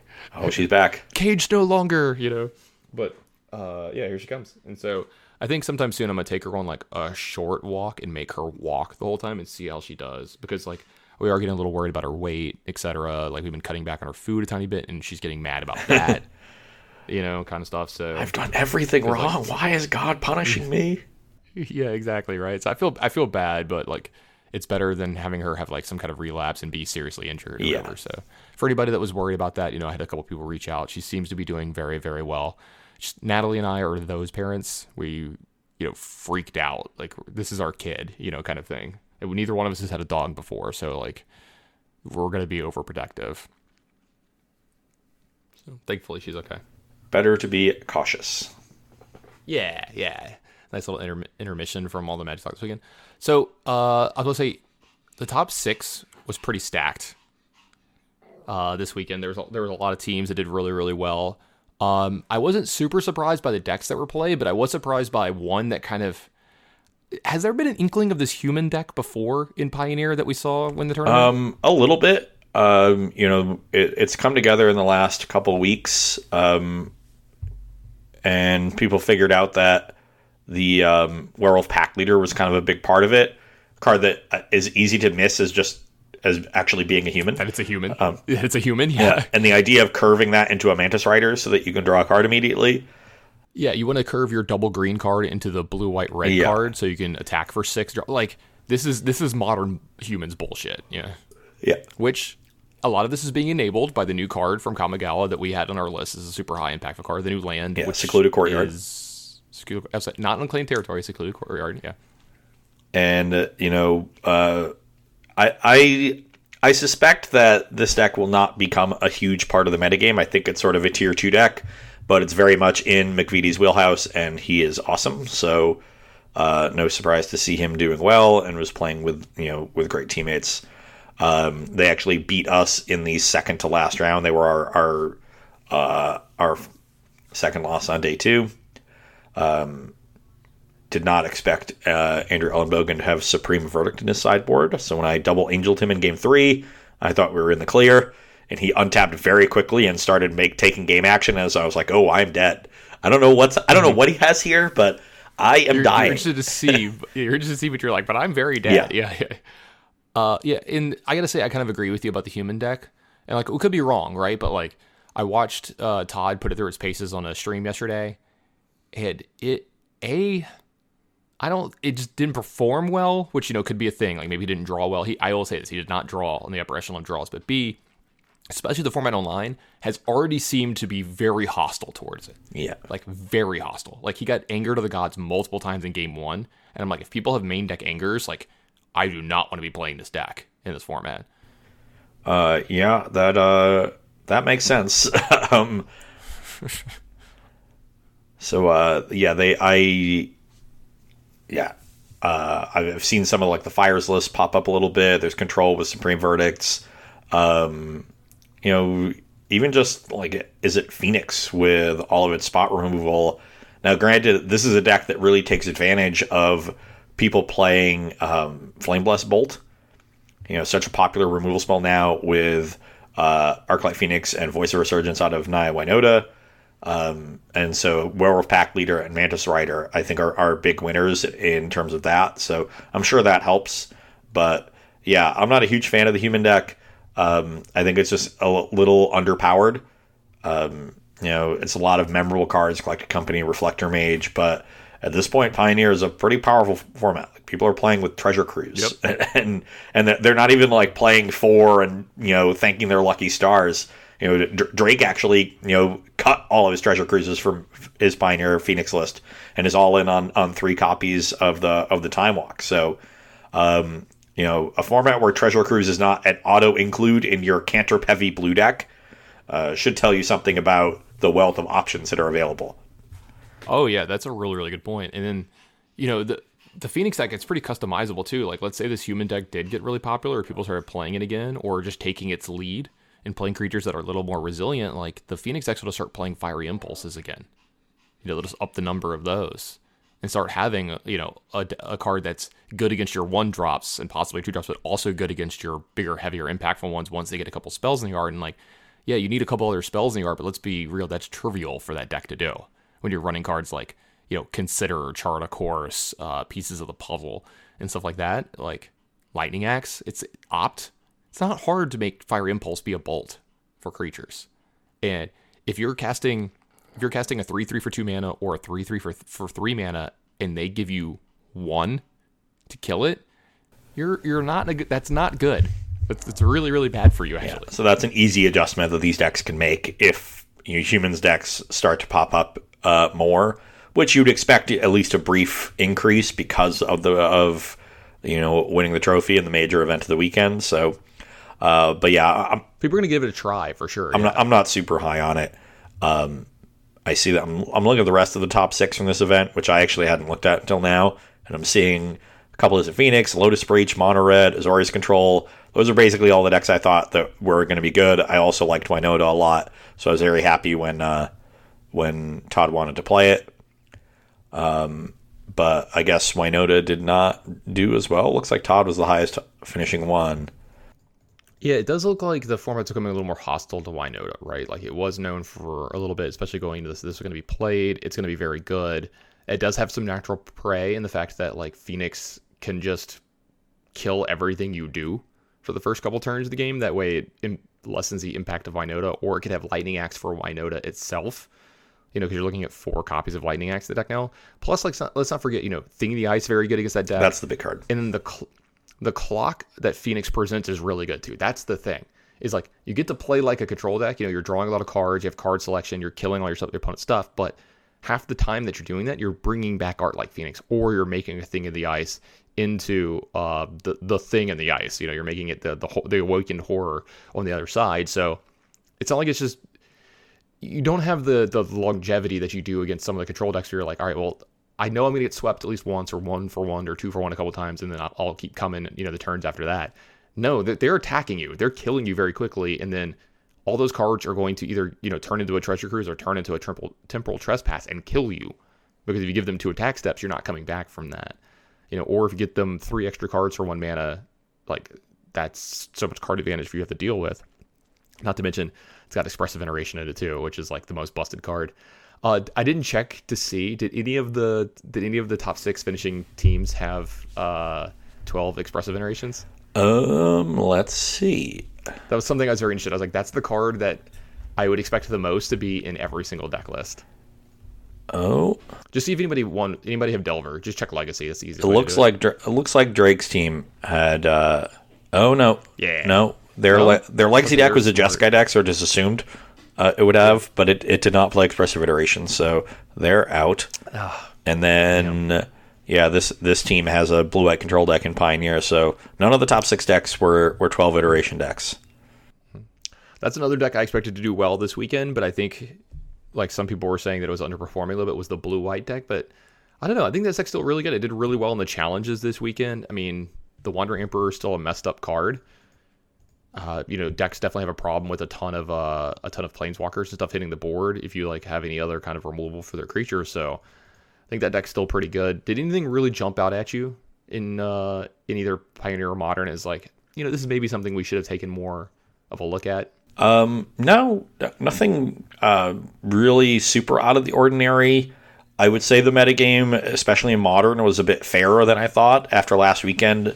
Uh, seeing a lot of the unfair decks do well, the, they didn't really show up in paper, and you didn't see a lot of them show up in, in the online results in the weekend. You know, Modern challenges, even the the five K that was on on the second day, which was like three hundred something people. It was a nine round event, um, so this is you know a big individual Modern event, and um, I guess that they have they, they actually have more uh combo, more unfair decks in in this event. This would be the one, I guess. Three Living End decks. Um, and uh, Yawgmoth, and Is It Breach. But these are all combo decks that are able to win longer games. They're not as all-in. Um, you know, there's just so, I think there's so many counter spells around now um, that it's hard to be the, the all-in version of the deck. Uh, you know, I think Is It Murktide is yeah, essentially like the, the best mid-range deck right now, or certainly the most popular. Uh, so that's driven people to play decks that are a little bit more resilient. You're seeing more, um, you know, Primeval Titan decks that aren't Amulet uh, pop up online, and those are historically good against blue decks uh, because you you end up winning with a land much of the time. Um, we're seeing a little bit more Dredge pop up if you look at online results. So it looks like the the winning, you know, decks are the ones that aren't going quite as all in, that are built to play, um, you know, play ha- built with some counterplay to them. Um, and we'll see how things move forward. But, you know, this is not su- a super surprising turn in the metagame to me. Um, a little bit different than I expected. Still not seeing any Urza's Saga, which I, I thought would pop up, but uh, maybe just not good enough against these blue decks. Um, and we're seeing, after Control had such an abysmal weekend last weekend, um, the metagame narrowed a bit, and that helped out the Control deck a lot. So it looks like it, uh, Control stock is on the rise. That That's probably the more surprising thing. I thought it, Control would continue to struggle, but uh, things coalesced a little bit more quickly than I expected. Uh, speaking of things you didn't expect to see, have you been watching Spike stream at all lately? Uh, a little bit, but I'm not sure what you're referring to. Have you seen the mono black deck he's been oh, playing in, yeah. in Modern? It is, it's really cool. With Invoke Despair and stuff. Yeah, yeah. He's he's trying out a new version with Golos main today. Ooh. I think he has like one land that could bring yeah, all colors. Cataracts probably. Cataracts or something. Yeah, and I was like, I was like, I actually like this. This deck looks sweet. It's like Tron, but like not yeah. Tron. It just seems really cool. And I mean, I always like watching him stream because of stuff like this. But he's, you made me think of him because he's actually been playing Urza's Saga a little bit lately, and he's been having some decent results with it. But you can definitely see that it's it's not what it was. You know, that deck really misses Lurrus. It's still playable, but it really, really misses Lurrus. And I got to say this, overall, when I look at the decks that showed up, it's almost like Lurrus didn't get banned, right? You're just like, yeah, people are just still playing their decks. like, well, they just don't have you Lurrus. You really don't see a lot of Shadow. Right. And I expected Shadow to drop off because I think Lurrus was a very important part of Shadow, more so than other Lurrus decks. You also were seeing a little bit less Hammer, but Hammer is still around. Uh, it's still really good yeah, too. It's still good. I it you know it, it, it took a hit. So th- I, I would say the Lurrus ban is actually having more of an impact than I thought. I thought it would be a little bit less impactful than this. Um, I meant more for like deck selection. It oh, still yeah. seems like it's still just the same deck. Yeah, you know? yeah. The ratios have changed, but yeah, there's yeah. no like b- new decks that like Lurrus was holding down. Not That's yet. not the kind of card yeah, that like yet. that Lurrus yeah. is. Uh, this is one of the reasons I was okay with it. You know? Yeah, I was like super okay with it. I was like, I think we're going to see the same stuff. Yeah. Yeah, you know, maybe some Shadow players had to switch over to Isn't Murktide, right? You know, right. And maybe some or, or some Hammer players had to adjust their list and buy some Nettle Cysts for their deck. Yeah. Uh, but yeah, not not a huge impact in terms of what decks are viable. Um, just you know, shifting the balance of power in the metagame a little bit. Speaking of shifting the balance of power in metagame, I'll switch over to Legacy for just a second because there's been a specific deck that I've seen just up and up and up in popularity recently, and it actually won one of the challenges this weekend. It won the challenge on the twentieth, and uh, that's eight cast in Legacy. Uh, do you know the deck that I'm referring yeah, to? Yeah, yeah, that's playing uh, Cannoneer. Yeah, it's this, and like the Days Undoing combo deck has been like a little more popular lately too, but uh, this deck, almost everybody I talked to that isn't a person that's, I always play, you know, like you talk to me, I'm probably playing Delver, right? You talk to Harlan, he's playing Blue Soup. You know, he's playing some deck like that, right? He talks to people that, like, they have their specific deck that they always play. This is the deck that almost everyone answered. Like, yeah, this this is what I'm playing. The deck's pretty sweet. I think it's, like, pretty good. Uh, we call it eight cast because it has Thought Monitor and Thought Cast in it. And then it's just a bunch of the free stuff. Like, it's got Chalice, Lotus Petal, Mistress Bobble, Mox Opal, Urza's Bobble. Like, we're going deep yeah. here. You know, it's got uh, Seed of the Synod as well in it, as long as Urza's Saga and a couple of the cool artifacts to go get at one. And then the main way it wins... This is the card we're also talking about, the new one, Kappa Cannoneer. And then it's got Emery and Psy as well, kind of making those uh, those Moxes really powerful at powering out, you know, some nice little legendary creatures here early that do card advantage and can kill your opponent. And then, you know, you've got the Thought Monitor and Thought Cast to refill your hand. And you've got Force of Will. You know, you've got, you know, Aether Spellbomb that can be looped a bunch, which is really good. You've got Retrofitter Foundry, Shadow Spear, and a couple other really good stuff in the sideboard. And you're looking at a deck that its good draws are really good. It's going to put a lot of permanents on the board really fast. It's going to draw a lot of cards, but then it's going to actually have some interaction stuff. Unlike, you know, the when you think about if a, you think back to Affinity, like during its heyday in Modern. It was like Affinity and Pod and like Kikijiki were like the big decks to play against. And the way Affinity would win is it would just put six things into play on like turn one and then like attack you for four, attack you for eight, attack you for eight or whatever over the next two turns, you know? And that's how it would win. And this is similar in some ways, the fact that it just puts everything on the board, but it has a little more staying power and a little more play to it. And this thing draws an exceptional amount of cards as well and plays really well with Chalice on one, which is a big deal. Yeah, um, you know, the, we've seen Chalice aggro decks like this for as long as Legacy has really been a format. And if you're an old, you know, old-time Legacy player, you can probably remember some of the really bad Chalice aggro decks that existed. Those those red that, decks that had the weird Dragon yeah, Stompies and I, stuff. I won a local tournament in, like, two thousand eight with Dragon Stompy, and that mm-hmm. deck had Gaithan Raiders in it. I don't even know what that card so does. It's a top-notch limited common, so I'm surprised you forgot it. Was this the one Was this the one that flipped over for five life? Or whatever? No, that's Zombie Cutthroat from Scourge. This is the other free one. You had to discard a card to transform to more That's what it was. One that, I can see it in my yeah. head. It yeah. is, it's like three red, three red, red, red for a three, three. It gets plus two, plus two if you have no cards in hand, and has morph, discard a card. This was a card that You're was hell-bent. in my deck, yeah. uh, just because in you Legacy. were often hellbent, and so it would just be a three-mana five, five. Uh, and it was easy to cast. Like with Trinisphere, yeah. you got to mention that. And Blood Moon, you had deck, a yeah. bunch of Blood Moons, Chalices, Trinispheres, and like that. That was the powerful part of your deck. That and and the you know the, these versions played Ancient Tomb and City of Traders. Um, and now you don't really have to play City of Traders because you have so much Artifact mana with with Opal. Um, and and these decks have evolved over and the Petal, years. Yeah. Like the red version is now like Goblin Stompy because they just play Rabble Master and Legion Warboss as their threats.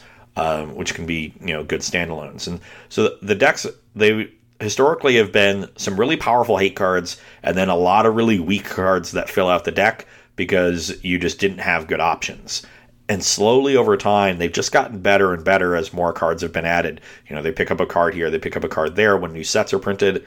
And now what strikes me when I'm looking at these lists, and I'm looking at the one that finished fourth in the Sunday five K, um, but they're all pretty similar, is there are just no more bad cards here.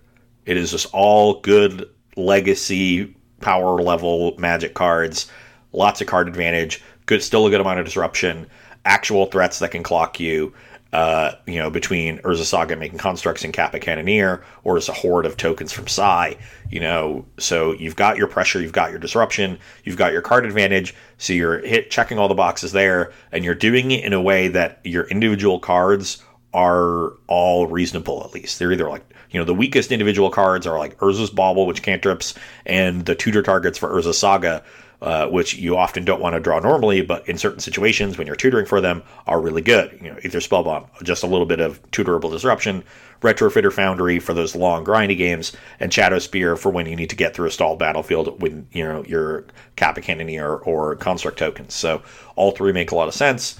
Not going overboard on that tutor package because you can always just find a, you know, extra Bauble or a Mox if you need extra mana, um, you know, so you have all that covered. You don't need to waste spots on something like Springleaf Drum uh, or things that people yeah. do in Modern. So uh, one less bad card yeah. in the deck. You know, even in, even in the mana base now, you know, you don't have to play we a bunch of basic lands. There's four Urza's Saga, four Ancient Tombs, your colorless lands, Seed of the Synod that helps, you know, all your artifact synergies, two Otawara, which is a great utility land that we're seeing across a lot yeah, of yeah. formats, and then your two basics that you want, you know, um, so that you potentially have outs to Blood Moon, although you do have artifact mana as well.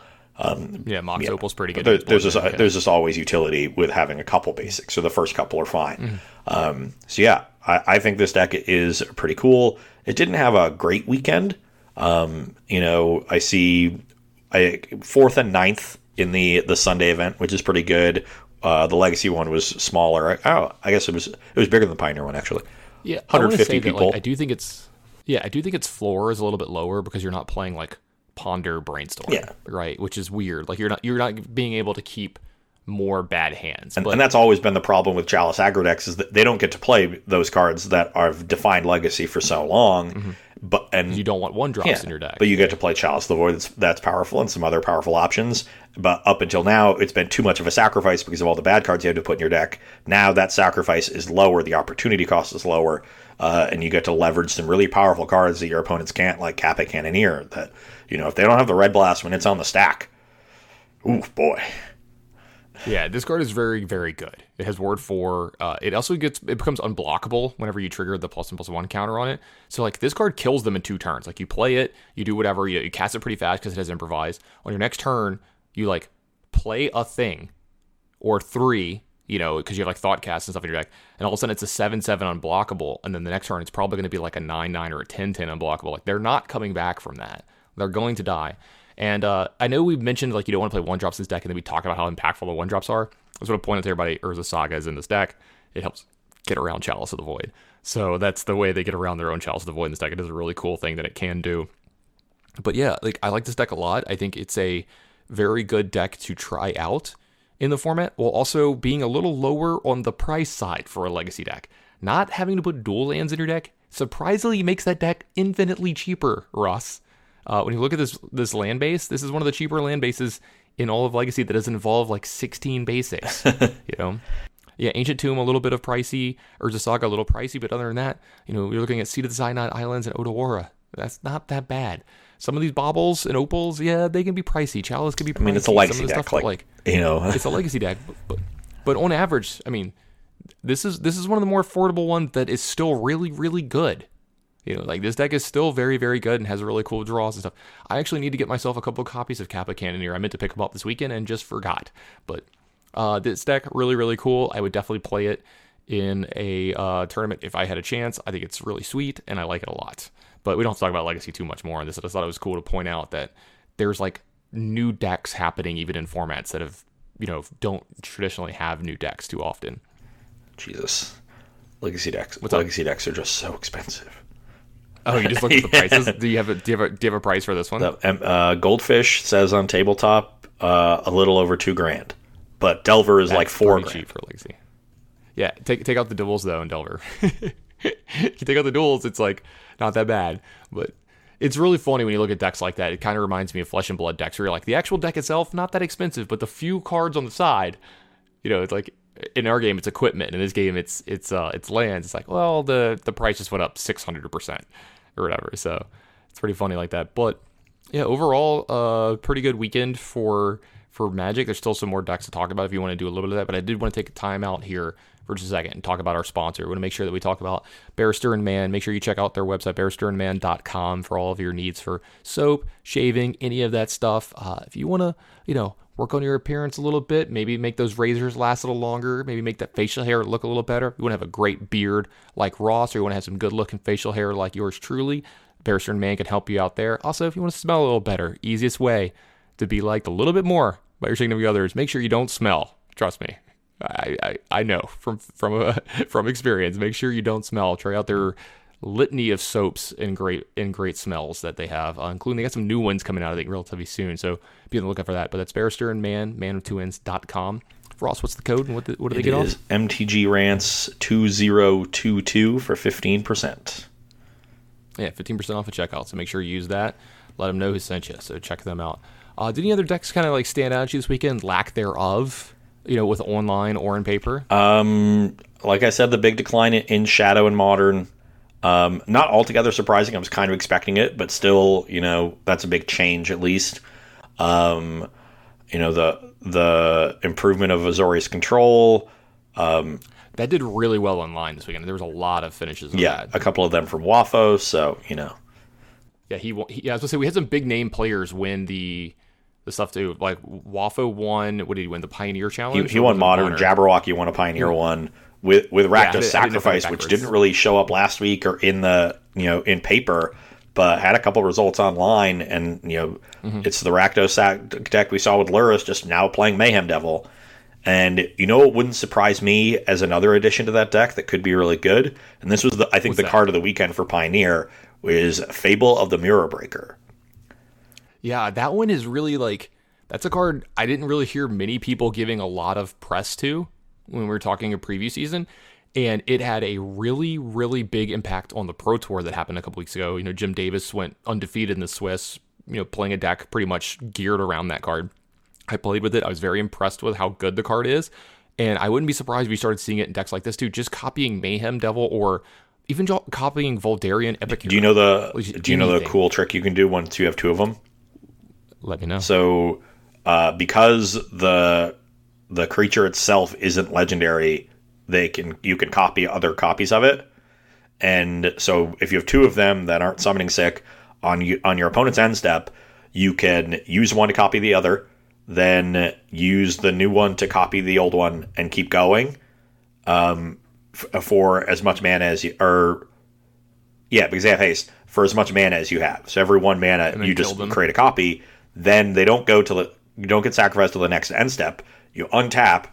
Then you use all of them for how much mana you have to copy your Mayhem Devil and make a million Mayhem Devils. And then all the tokens oh. get sacrificed in the end step and trigger for every Mayhem Devil that you have.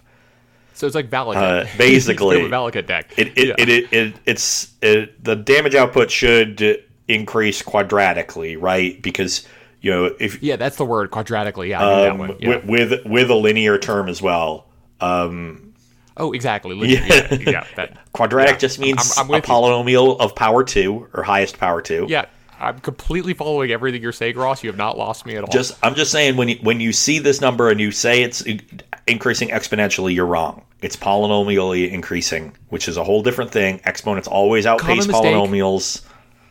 Common mistake. We hear people whole, say this all the time. Whole different type of, of increasing, but still, po- those polynomials will increase pretty quickly. So, um, yeah, it's a, it's a cool little combo. I think copying, like you said, copying all the other things is really cool. There's a question of how many three drops you want in that deck, especially because you're playing Experimental Synthesizer. So, uh, you know, maybe eight is too many. You, you can you can trim down on it, but you know, this is a card that has made its way into a lot of decks. Uh, Todd played two copies in Anaya Winoda, and they were good. I'm seeing lists now with four copies pop up. Um, I saw Dom Harvey do well with a Fires deck, you know, like the Fires Transmogrify deck, playing four copies of this, because the treasures it makes are valuable in that deck. It just gives you multiple tokens. You can start copying different tokens, you know, if you need to. It, that deck doesn't make as good of use of the copy, though. If you transmogrify something else and get an agent, and then you start copying agent, now you you know, yikes. You know, the agent goes, uh, yeah, because it, even if the agent goes away, you still have the permanent. Yeah, that's messed up. Okay, yeah, that's just messed up. So if you're able to like transmogrify the treasure or the goblin that you get initially, and then have the the what whatever the back the backside something of the Mirror Breaker, like oh. Visage or whatever. Uh, yeah, yeah. Sure. Um, yeah, you can start doing some busted stuff. So, and I've also just seen it in mid-range decks as a value card. You know, you're you're paying three and you're getting two two twos. You're potentially getting some treasures out of the first two two. You're potentially getting value out of the second one, and you're getting two rummages. You know, up to two rummages on, on the second triggers. Uh, this is a lot of value for a three mana card. Uh, so we're starting to see people, you know, find some homes for it. It's been very good in Standard and Alchemy, like you noted, was a really important card for the Pro Tour, and it was so good that people are now trying to, you know, see how it does in, in older formats, and looks like it's definitely making an impact in Pioneer. Yeah, I mean, so like when you when you first play it, right, you get the two two token, and then the token is kind of a threat, right? Like if you if you get hit, or when it, it's just when it attacks, right? You get, you get a, a treasure. You get a treasure token. Yeah, so when it attacks, it gets a treasure token, which is very important in this deck, right? It's a it's a sacrifice outlet. It's a it's a it's a ramp spell. It's just another thing, right? You know, if you've got Voltic Surge or something along in your deck, or it lets you play another spell that turn, lots of value from that, right? And then it gets it lets you rummage twice, which is huge. You know, especially if you're playing any of the the graveyard synergy stuff. Some of these play that, some of them don't. You know, you have like Cauldron Familiar in some of these decks. You know, you have um. a few other ways to, you know, utilize the graveyard for advantage. And then the actual Mirror Breaker itself, like the actual, when the thing turns into Kikijiki, that's a, that's another threat in and of itself. So every part of this card is threatening. And I think that's kind of what we missed when we were looking at it. It's the fact that, you know, all the things by themselves, you're like, yeah, that's fine. But when you put it all together on one card, you're like, whoa, this is actually a really, really good card the way it plays out. I do actually want to point out a couple cards in Jabberwocky's list that were really cool.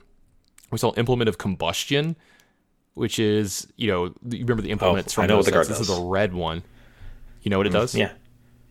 Yeah, so this one's pretty cool. Helps him pick off, like, Ragavans and stuff like that, but also it's just a little bit of card advantage while putting something into play. And also Virus Beetle made its way into his sideboard as well. Which Do is not a, know what this one does. This is a, so it's it's Ravenous Rats, but it's an artifact. Okay, okay. Just a little value there. So, yeah, just a little value, uh... I don't know if it being an artifact matters other than uh, the anvil, which is which is a thing. Yeah. You know, that does matter. Voltage Surge, if you bring uh, that in alongside Virus Beetle. Voltage Surge, there you go. So there you go. There's two reasons for it to be a to, to be an artifact. I knew it mattered, but like I, I was wondering how much. But it's really cool to see cards like that make their way in, because like they're just so much, like there's just so much value in this deck, and you get to kind of switch up how your value works out with these like draft commons. And I loved seeing this in this deck. Like if you took away the um, the lands in this deck, this deck is extremely cheap besides like Meat Hook Massacre, because like they're almost almost the entire deck is commons and uncommons. So that's Meat Hook Massacre, Thoughtseize, and then of course the lands are all like mono rares, because it's just the way it yeah. is in Pioneer. In, in, in these formats. But yeah, I think this deck's great. I like it a lot. A lot of moving parts. If you don't like having to keep track of a ton of triggers in your life, this is not the deck for you. But if you like Tetrisy kind of magic, if you like little puzzles and putting everything together, this is one hundred percent your oh, this shit. Deck is extremely my shit. Yeah, yeah. This deck's your, your stuff. I would need some practice with this one. Like, I would have to play with this on Arena quite a bit. Well, it's Pioneer, so good luck with that. Well, I mean... something along the lines of it. Like you could you could play something like this in Historic. You know what I mean? Most yeah, almost yeah. every one of these cards is illegal, by the way. Like almost every one of these cards is illegal in Historic. I think actually And you, and you get to play like Phyrexian Tower. Yeah, I think this deck just might be Historic legal, actually, now that I'm looking at it. I mean, I don't know off the top of my head, but I'm looking at it, I'm like, I think all these cards are legal, in fact. So if you wanted to play test this a little bit on Arena, I'm pretty positive you can you can find all these cards on Arena. And yeah, Mayhem Devil's a really messed up card and stuff like that. So like, I think this is the the big winner yeah. from this weekend is like the fact that these decks are back. It looks like about kind of thing. According to Goldfish, it looks like almost three quarters of the deck's cost comes from the two meat hooks in the mana base. Yep.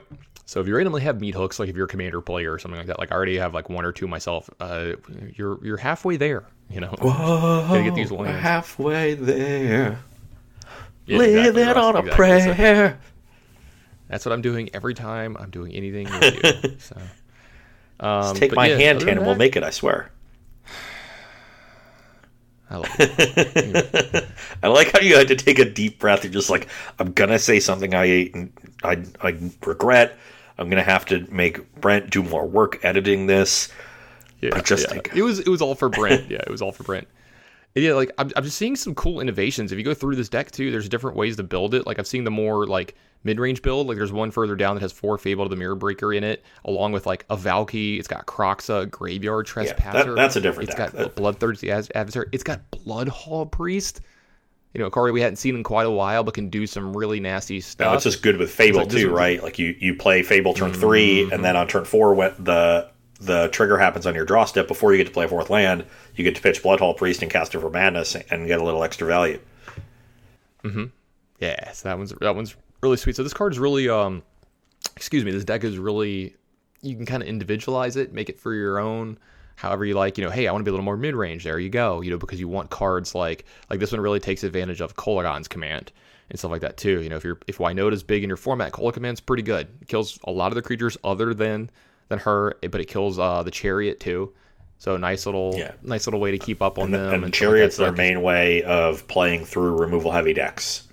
Yeah, it's a way of winning normal games yeah. of Magic where they don't just have the nuts kind of thing. So, yeah, super excited about you know the future of Magic with these formats. These look great, and that's kind of leading into what we're going to be talking about next week, where we get to see what's going to happen with Magic in the next few years. Hopefully, we get because, to be even uh, more excited. Hopefully we get to be more excited. Ross, I think you're gonna be. I really do. I think it's. I think it's gonna come over I'm, well. I'm actually optimistic uh, for the first time in two years, almost three. Almost three years, I'd probably say. Yeah, because like, don't forget the M P L was like pretty bad towards the end too. Before, yeah. Even before the world went to shit. And uh, I, I'm very hopefully optimistic. How about that? Is that the best way to put it? Hopefully optimistic. Cautiously optimistic.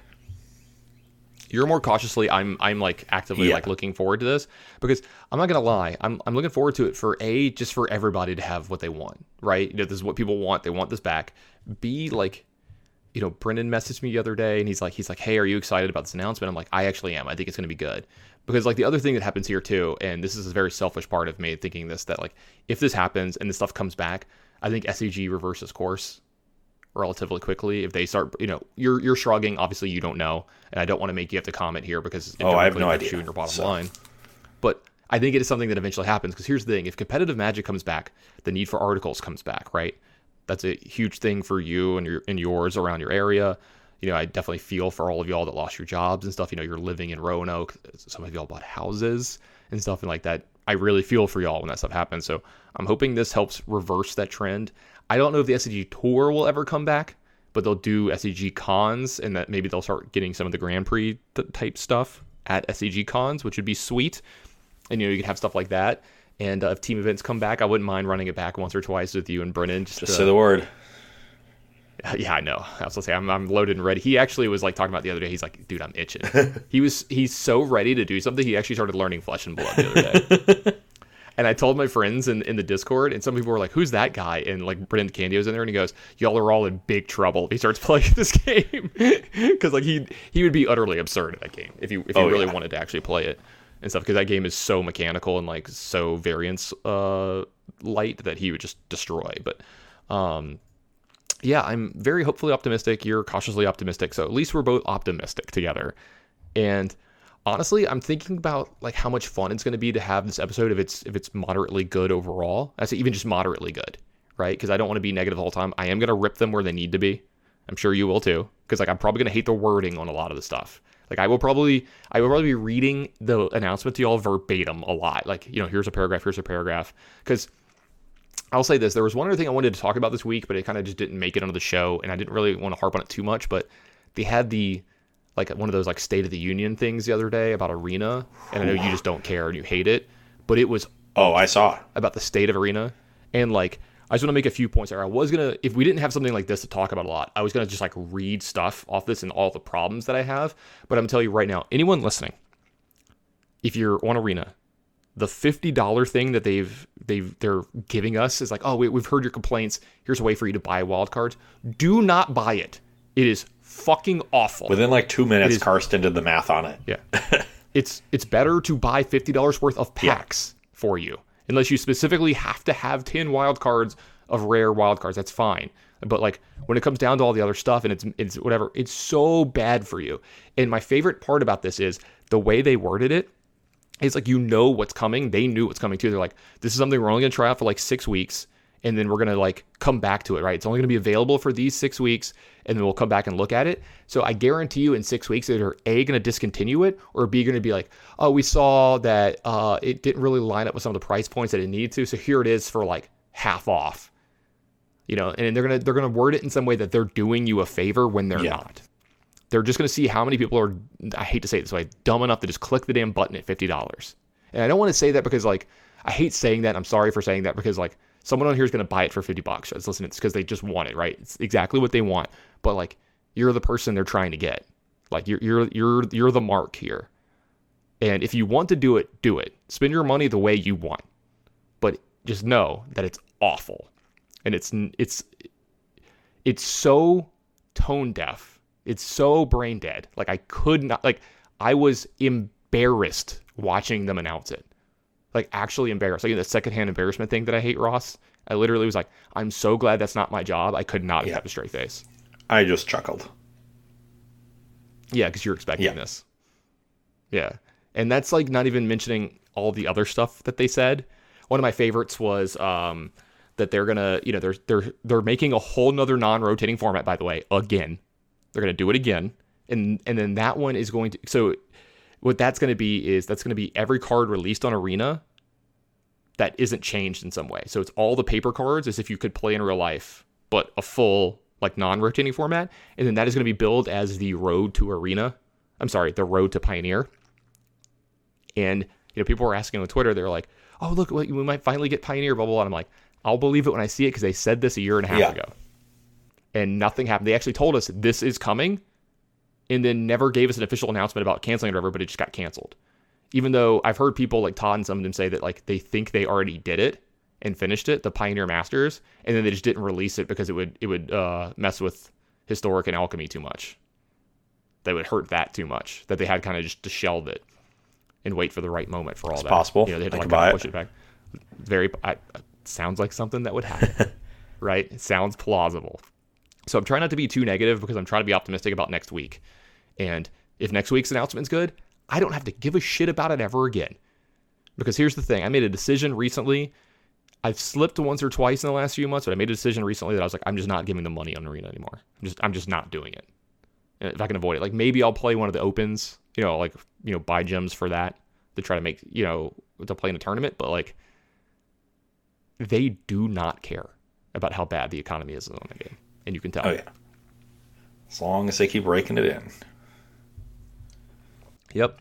And um, I'll say I think it's like people on Magic Online has increased by like forty percent over the last six months or something like that. And I might be re-downloading that program again soon. It's been a while, Ross. A while. Welcome back, Tandon. Since I played. Like, I remember I qualified for a P P T Q once, and I asked for to get my qualification moved to the next one, which normally they don't do, right? But I was like, I'm under contract to do an event on one of the weekends. One of the other weekends, like, you had two weekends you could play. One of the weekends I was under contract, and like I showed them my, you know, I was like, here's my contract with like the stuff blacked out, but here's my dates, you know, because like in the, at the time I was working in esports. And then the other weekend was uh, Eric Frolick's uh, wedding. And I was like, I'm pretty sure like half your, like half the people at WotC are going. So like, I don't think y'all can hold me to the same standard, you know? I don't think you can, whatever. And then they're like, well, there's the online option. I go, here's my screen name. Look at the last time I signed in. And I hadn't signed in in like seven years. And they were like, okay, we'll we'll allow you to move it. And I, and it even like, it hurt me too. I went from like getting the really good promo. I missed like the Snapcaster promo and instead got like one of the ones that was worth like half. And I had to drive like six hours or something. or something like that. Yeah, it was like one of the ones that was just not, or like Emrakul or something, which is like fine, but like wasn't, you know, the other one's like one hundred fifty dollars yeah. and this one was like seventy or something. And then had to drive infinite, lose the last round to not make it, like drive home. I'm just dead because like I didn't want to get a hotel. Like the whole experience cost me like one hundred. It was just awful and stuff. So like hopefully all of that is fixed. Hopefully all of that is a little more positive. I I kind of wish. My other hope for all this is that we get a system where it can reward grinders if they want to, but it isn't like horrible for them, where they're incentivized to play every single weekend and kill themselves like over and over again. Uh, that was probably a, a bad way to put it, but you get what I'm saying, overwork themselves, overtax themselves. That's a better way of putting it. Yeah. Um, you know, uh, you know, that's why I remain cautiously optimistic. You know, it's still WotC doing these things.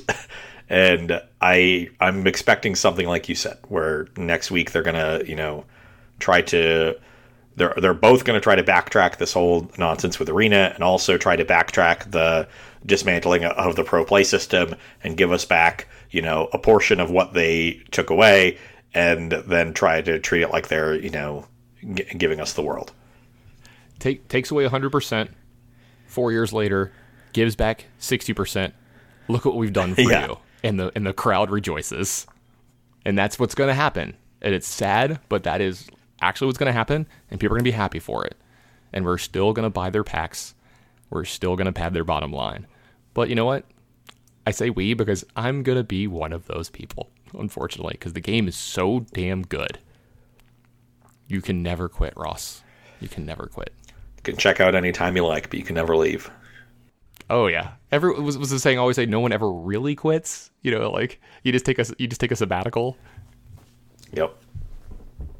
Like uh, we had a person top eight the event this weekend in Flesh and Blood named David Rude. Did you recognize that name? I lost to him at Grand Prix New Jersey in two thousand three. Yeah. So for everybody who doesn't know, he's a Pro Tour champion, right? And we joked about this because I, I was joking on stream that. When he got up and he was doing a feature message, he's an old schooler, right? You know, he's like, yeah, he's been around the block. And uh, he was, I think Brian Gottlieb was in, was in the thing. He's like, yeah, real old school guy, you know, Pro Tour champion. And he joked about it and he goes, he won a Pro Tour in this year. And then he told me, he's like, this was his last Pro Tour. And he named the Pro Tour. And I started laughing. And I was like, Brian, that was my first Pro Tour. That was his last. Besides, like, he came back for, like, Pro Tour twenty-five, yeah. you know, like, you know, twenty years later. But that was his last when he was, like, off the train and stopped. He, like, went to play poker and stuff. And I was like, that's that's how much of the difference in the gap is. But the, the, the old guys can still sling some cardboard, you know. We have to do it every now and then. But I think we're going to call it here uh, for this week. I think it's a really good stopping point before I get even more mad about the economy of Arena and stuff like that. And I know you just don't care. And I didn't want to go off too bad on that. But I'm going to try to save some of my energy and some of my rants for next week because I think we're going to be going off the deep end with a lot of this stuff. Oh, yeah. And we're, we might be singing the praises of uh, Papa Huey. You know, he may, he may have become the savior. I wonder how much of it was really him, how much he fought. I'm, I'm assuming he's doing everything he can for the players, you know, to represent the, the people who want to go out and compete. So hopefully it's a, it's a really good one. I'm optimistic. Ross, I know you are as well, even if you're going to temper it in some way. But if people wanted to hear more about what you've been doing in your spare time, what you're going to be doing with your time going forward, where would they go? You should go to my Twitter account. I'm at RossHunnids, uh, R O S S H U N N E D S, and that is where announcements of what exactly I am doing content-wise moving forward will get posted when I'm ready to do that. So follow me there. Um, the and uh, part of that will uh, include my stream coming back. So if you want to follow me on Twitch as well, just to get the notification when I start streaming, you can also do that, and I'd appreciate it. I'm Ross underscore Merriam on Twitch. Tandon, if you want to hear mostly baseball talk because spring training has started and that's all you're going to do now, where might they go? Yeah, there's going to be some baseball talk. There's still some Flesh and Blood, and I will be talking a lot about Magic next week. I guarantee that. Uh, you can go to at the Tandon Grace on Twitter. Follow me on there. It's where you get most of my stuff. Uh, you'll also see me retweet uh, the cast quite a bit, and just, you know, generally what's going on. Also, if you like really cute dog pictures, I've been posting some some really nice ones lately. I got some good ones this morning, Ross. I need to take some more pictures. Speaking of her, she's literally laying down, upside down, right next to me, just passed out, right, waiting for me to get done. So I'm going to go play with my dog and get ready for hopefully a very optimistic cast next week, and really looking forward to pushing the cast forward into that era of Magic. And I'm I'm actually looking forward to it. I'm looking forward to us like getting some of our viewership back that may have lost, that, you know, got disenchanted with, you know, losing competitive Magic, like coming back. You know, I'm I'm wait I'm ready to see the world heal itself again, and by that I meant the Magic world. Ditto. So thanks for listening this week, everybody. Uh, we love y'all, and we'll see y'all next week.